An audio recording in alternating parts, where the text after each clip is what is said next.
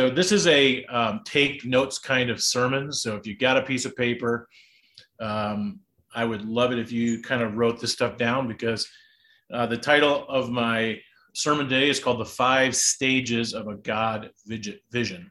The five stages of a God vision. if I were to ask you, um, how many of you um, do New Year's resolutions? Raise your hand uh, if you say, I do actually New Year's resolutions, I should write them out and do them, raise your hand. Okay. How many of you are adamantly opposed to doing it because you just fail every year uh, when you do it? Raise your hand. Okay. Um, I would encourage everybody to actually take some time to set goals. Um, it's a helpful practice, I think, for people who are serious about their lives. Uh, I've been doing it diligently for probably about six years, and it definitely has an effect on me. I only reach maybe 60% of my goals for the year, and I'm totally fine with that. Uh, but at least I have a direction uh, of things that I'm trying to do and gives me a forward look. It really helps me go back to work on Monday, even though I'm not. I'm going to go skiing instead, but uh, helps me get back into the groove of working. Um, but I want to go beyond New Year's resolutions today and beyond um, goals. And I want to ask you about your vision and maybe have some time this week for you to think about what your vision is. And a friend of mine, Don Reverts, his favorite question to ask people was, What are you dreaming about? And I have adopted that question and I ask people that question all the time. And it gets you into a totally different space with people uh, when they when you ask them what they're dreaming about. It's much better question than how are you doing. Um, but prepare to listen because some people pause for about 20 seconds and they'll start telling you their dreams. And I often get the question, the the uh, response on that is nobody ever asked me that question. So what are you dreaming about? Like I, I, you know, besides just putting your one foot in front of the other this next year and trying to slug through an inflated economy and uh, dragging on with COVID and the Great Resignation, and all that. But what are you actually dreaming about in your life? And do you have a vision for your life and for your future that um, God's placed on your heart? What, what are you dreaming about? When Don Reverts asked this question of John Hickenlooper, John Hickenlooper was our mayor at the time, and he said, you know, I'm just, I would love for, to find a way to get the faith uh, entities within our city to really pay attention to the homeless issue. Out of that was born the Families and Seniors Homeless Initiative. And I believe 1,000 homeless people were mentored uh, through about 300 congregations during the course of that program, just from one guy asking that question and then God moved that thing along. And, you know, we were part of the fishy program early on in our existence here at Providence. But what are you dreaming about? What is your vision? I've talked with many of you in the church, and a lot of you have have visions, and I love hearing them, uh, especially as it relates to the kingdom of God and His expansion uh, in our city. But when when you actually do have a vision, what I want to do is actually take you probably something I've learned over 25 years. Um, I, am a visionary person, and I definitely have tried to execute on a number of visions, and I have failed at a number of them and have succeeded a number of them. But I have learned through the scriptures and through my own experience that visions go through a process. And I think for the Christian, it's different than you're going to read in any like secular vision literature. And so I, I chose like Exodus chapter three because Exodus chapter three uh, is when God gives probably a vision that none of us would actually ever want to be given.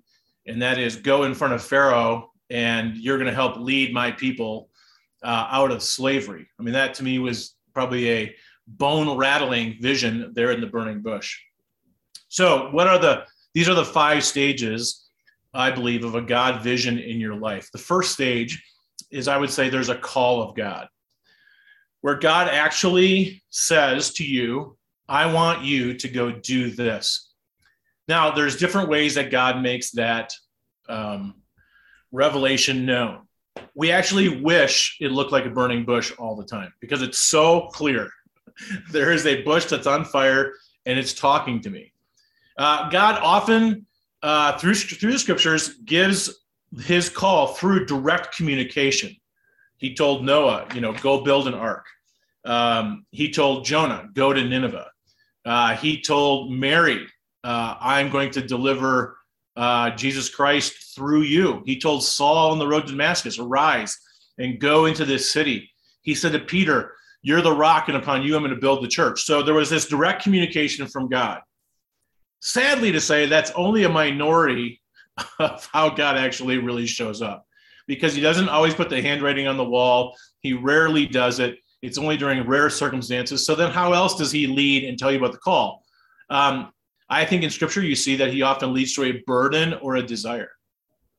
When Nehemiah, if you read Nehemiah chapter one, he actually looked at Jerusalem and saw the walls uh, broken down. And the Bible says in Nehemiah 1 4, when I heard these words, I sat down and wept and mourned certain days and prayed to the God of heaven. So God burdened Nehemiah's heart. We don't have any revelation uh, that God told Nehemiah to do this. He just he just was burdened for it. Uh, the Bible talks about in Timothy, uh, 1 Timothy 3, that if, if somebody desires the office of a pastor, they desire a good thing. One of the reasons I know I'm, I'm called to be a pastor is because I desired it. I wanted it. I sat in church a lot and said, This is really, really bad. There's got to be a better way to do it. And I realized that was my Enneagram 8, but also just this passion God put in my heart to lead his church. Uh, thirdly, though, in the call, God sometimes will lead through authority. Um, when David was anointed to be king, we have no re- re- uh, revelation that God told him he was to be king. Uh, we don't necessarily think David had a burden to be king, but it was Samuel who came in and said, Find me that little boy on the backside of the desert there, and they anointed him king. Um, when Mordecai approached Esther, uh, he said to Esther, Hey, uh, maybe uh, you are come to the kingdom for such time as this. Maybe you are the one that God has in store. In Acts chapter 6, we see the elders of the church, the apostles, actually appointing deacons. So if you have a spiritual leader coming to you saying, Hey, I've noticed this in your life, and I really think maybe God's doing something here, I think it's something you got to pay attention to. So I say there's direct communication, there's a burden or there's a, there's a desire, or often there's authority that God uses in your life. And then sometimes God just puts you in the middle of circumstances where you're required to lead. We think of Joseph. Um, we don't necessarily think any of these previous three tests work with Joseph, but he actually fulfilled God's vision that he had for his life. Uh, Job was that way. Daniel was that way. Under really difficult circumstances, they just acted godly. But regardless, the first stage of the vision is something uh, God reveals to you some way that I believe this is where you should go with your life. Then you move into the second phase is your response. How do you respond to God's call on your life? If you look at the passage in Exodus uh, 3 and verse 11, um, you know, you see uh, Moses' response there. Uh, his response is fear. You know, who am I that I should go and deliver the people? Uh, you'll often find that when you have a God sized vision that God places on your heart, your first response is going to be fear. And coffee cup verses about fear not is not going to help. Okay. Because it's just true that when God calls you to something, he's going to call you to something you don't feel like you're able to pull off and that you're ready to do. Um, it's actually one of the ways you can tell if it's from God is if you're scared to death. Okay, this is a real comforting New Year's sermon for you. Now, I would say if you're actually not afraid, it's probably not of God. It's probably just your own desires and what you want to do. And if you look at it and go, "Yeah, I can do that," it's probably not a God vision. Okay, um, Abraham and Sarah you know, God basically says to them, You're going to have a child in your old age. And, you know, they laughed. Why? Because they're scared. Like, man, who wants to be a parent at that age? And how could that actually happen? Uh, Moses basically issues a list of excuses. You know, I, I can't do this. Of course, he had a murder, uh, homicide in his background. And so um, this fear came up in his life. And actually, I, I find this with Christians a lot too. Fear can show itself in also a judging of our motivations. Uh, we wonder, um, am I rightly motivated by this? Especially if it has involved with anything with making money. Somehow, some pastor somewhere um, told you that it was wrong to actually think about making money. But that can be very much part of a God vision in your life as well. Uh, sometimes when the vision would result in perhaps you getting some attention or accolades, then people can second guess their motives as well. I think that's just another form of fear. I tell people just put one foot in front of the other, work on your motivations, but do what God's called you to do. Your motivations will never be 100% pure. But if you feel incapable for this vision God's called you to do, it's probably the will of God because that's what that's the work he wants to do in your life. So now when you when your response then when the fear comes up in you, you can respond one of two ways. You can disobey or you can obey. Uh, disobedience uh, is what happens when fear paralyzes you. Uh, Jonah uh, in Jonah chapter 1, verse 3 says, Jonah arose and flew, uh, fled to Tarshish from the presence of the Lord. Uh, Moses almost said peace out to the mission because he gave God these five excuses. Hey, I can't speak. They're not going to listen to me. Um, you know, uh, who, who am I going to say sent me? You know, um, and that can lead to this disobedience. But then there's also obedience there's obedience here that's caused by faith. You actually let faith override the fear. If you go to Hebrews 11, we won't do that for sake of time this morning. The Bible says that that Moses moved forward because he did not fear the wrath of the king. In other words, his trust in God was actually greater than the paralyzing fear he had about speaking in public. Uh, when God told Abraham to sacrifice his son, um, you know, but he says he he woke up in the morning and he saddled his donkey. He exercised faith. Uh, Hudson Taylor said, "All God's giants have been weak men who did great things for God because they believed that God would be with them. All God's giants have been weak men who did great things for God because they believed that God would be with them." You can't find uh, a leader in the scriptures that did not have some flaws or some things that would have made them rationalize themselves out of doing God's vision for their life.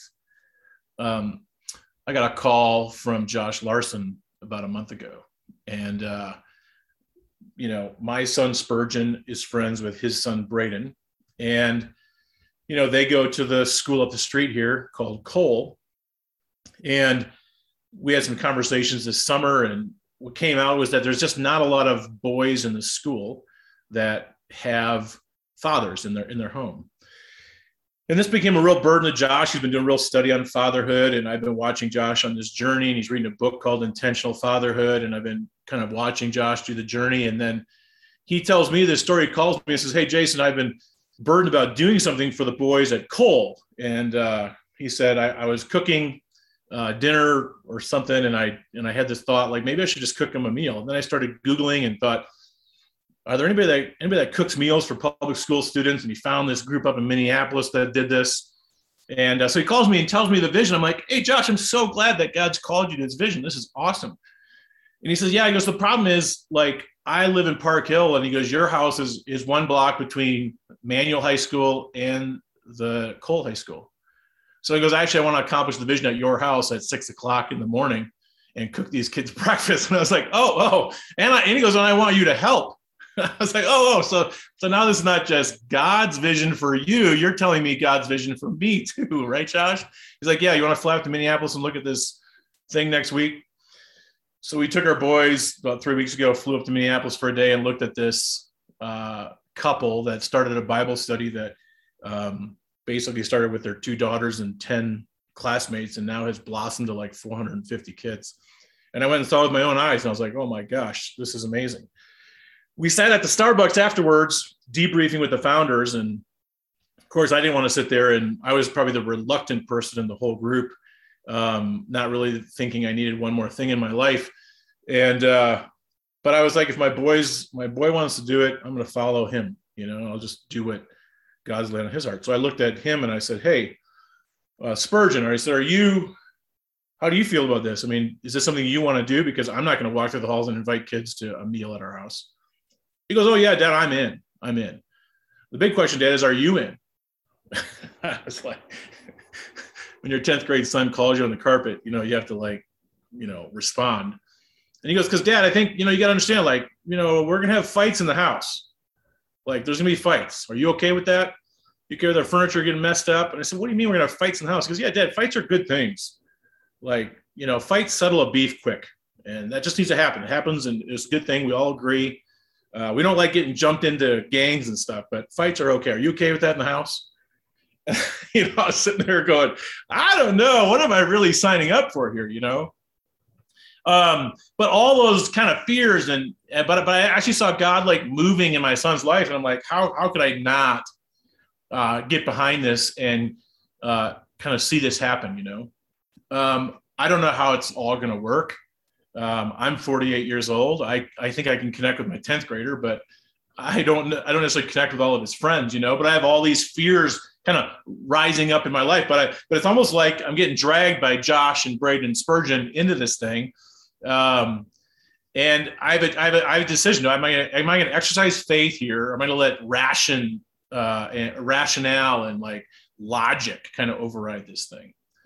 So this is just the stages that it goes through. So after you get through that stage where if I decide I'm, I'm I am going to exercise faith in this, in my response, you enter the third phase of a God vision, and that is the test. This is the test because, and this is actually where most visions fall.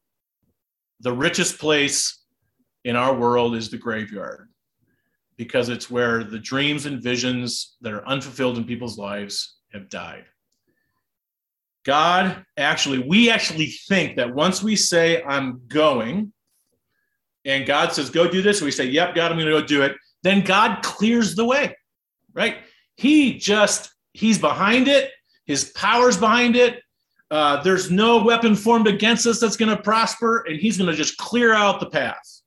It's exactly the opposite. God tests you. And I don't understand this because I'm like, I already thought I passed the test. I said yes. And, and God's like, no, no, you just said you're to be um, a Marine, but you got to train to be a Marine before you actually become a Marine. So I'm going to put you through a time of testing. If you go to Exodus chapter 5 and read in verse 21, when, when he actually goes before Pharaoh and gives his plan, Pharaoh actually turns on the people, makes their life way more difficult, says you're going to make bricks without straw. And the people turn on Moses and say, You, you say you're a great deliverer to us, but you just have made our lives much more difficult. I mean, can you imagine how confusing that is for Moses? Uh, Abraham and Sarah you know, God, I think, gave the promise to Sarah when she was 66 years old. And I don't think she had the she had the baby till 20 to 30 years later. You know, they're gonna have this kid. There's this time of testing. Um, and, and this is a this is a, a time where we actually feel like quitting because we thought it would be easy. Let me tell you this extreme difficulty in executing God's vision is never a sign of it being not God's will. Extreme difficulty is not a sign that God is not in it. I often hear Christians say, well, God closed that door. And you actually dig deep, it just means it got tough. If it gets tough, uh, that's just God testing you, right? It's, it's probably a sign that you're doing the right thing, but God's wanting to do something in you. So beware about this idea of closed doors uh, being this this cover for for just difficult execution of the vision. In this testing time, you actually have one of two choices. You can wait uh, and and let God work on you, or you can manipulate. And this is why we manipulate because God gave us the vision. We said yes, and then it's not working, and we think, "Oh my, oh man, what am I going to do? I gotta, I gotta figure out how to make this work."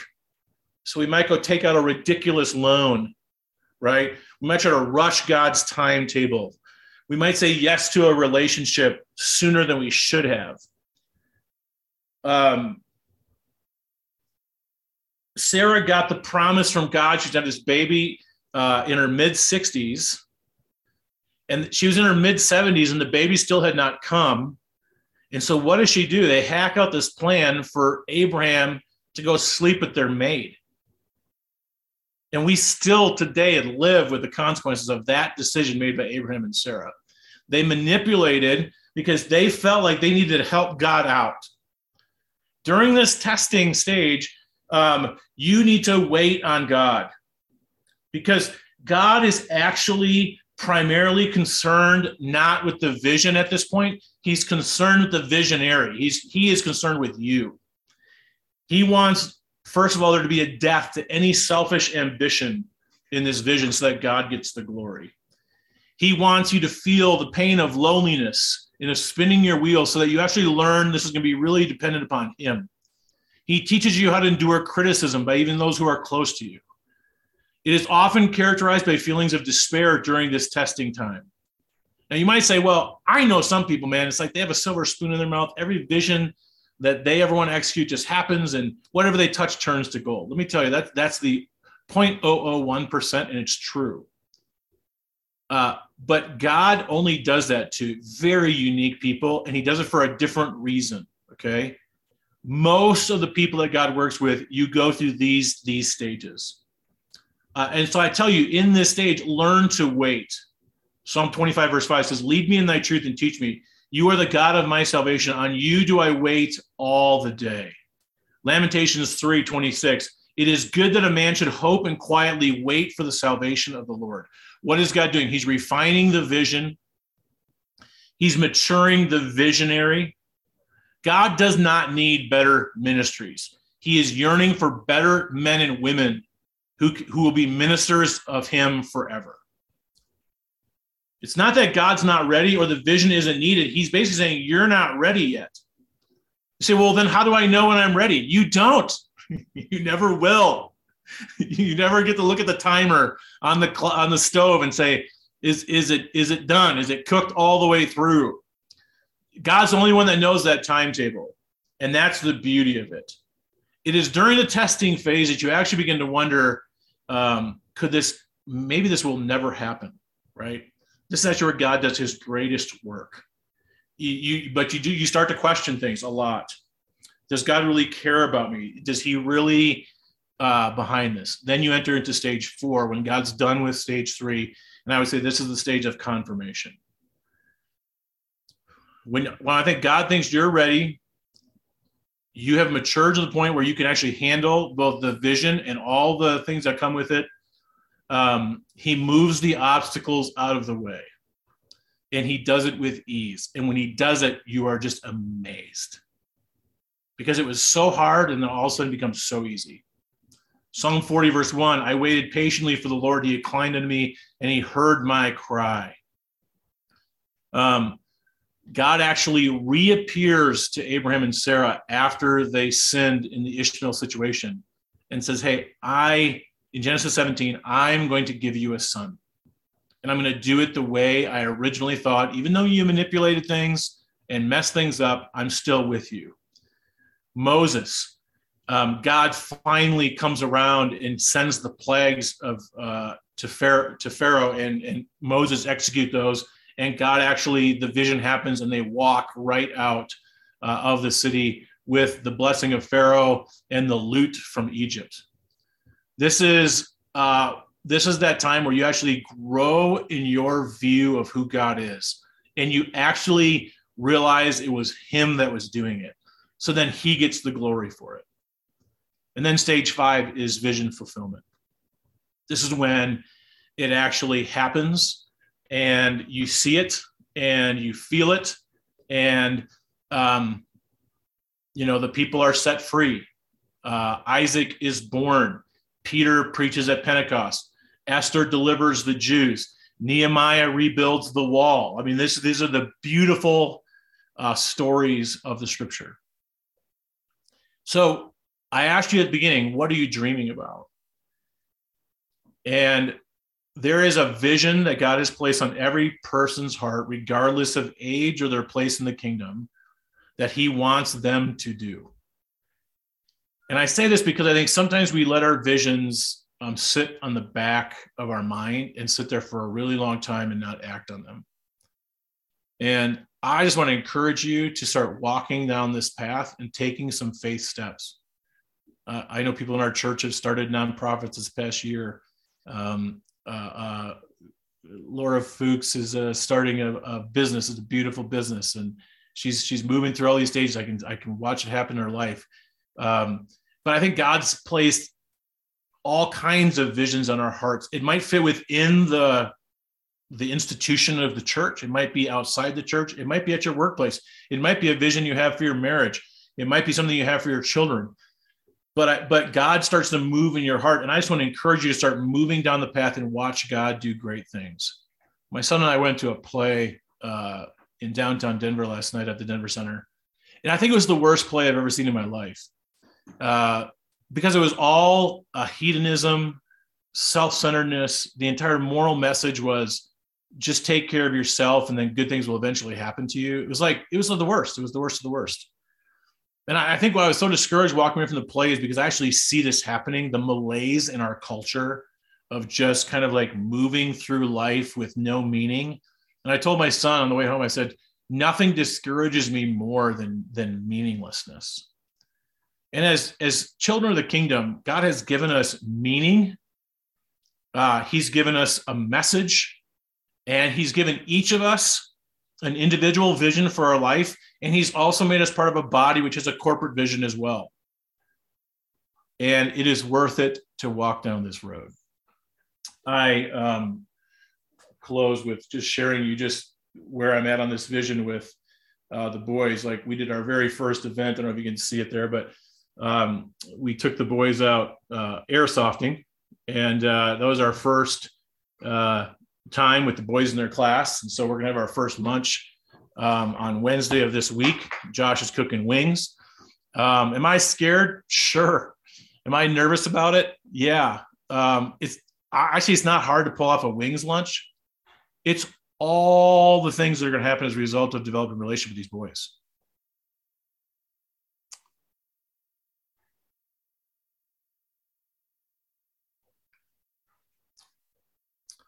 Going to take time, right? It's going to take money. It's going to take volunteers. It's going to take um, entering into the mess of people's lives. You know, it's going to be leading. It's going to be full of conflict. You know, that's the stuff that I I constantly at my stage of life have to like pray about and ask God to restore my soul on those things because there's a price that comes with it.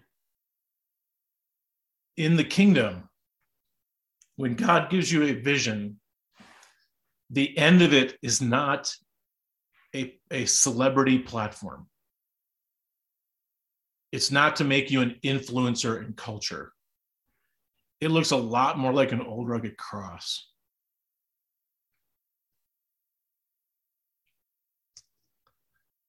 When God gave the vision to Jesus, and Jesus obeyed, and Jesus went through the test, and Jesus received confirmation.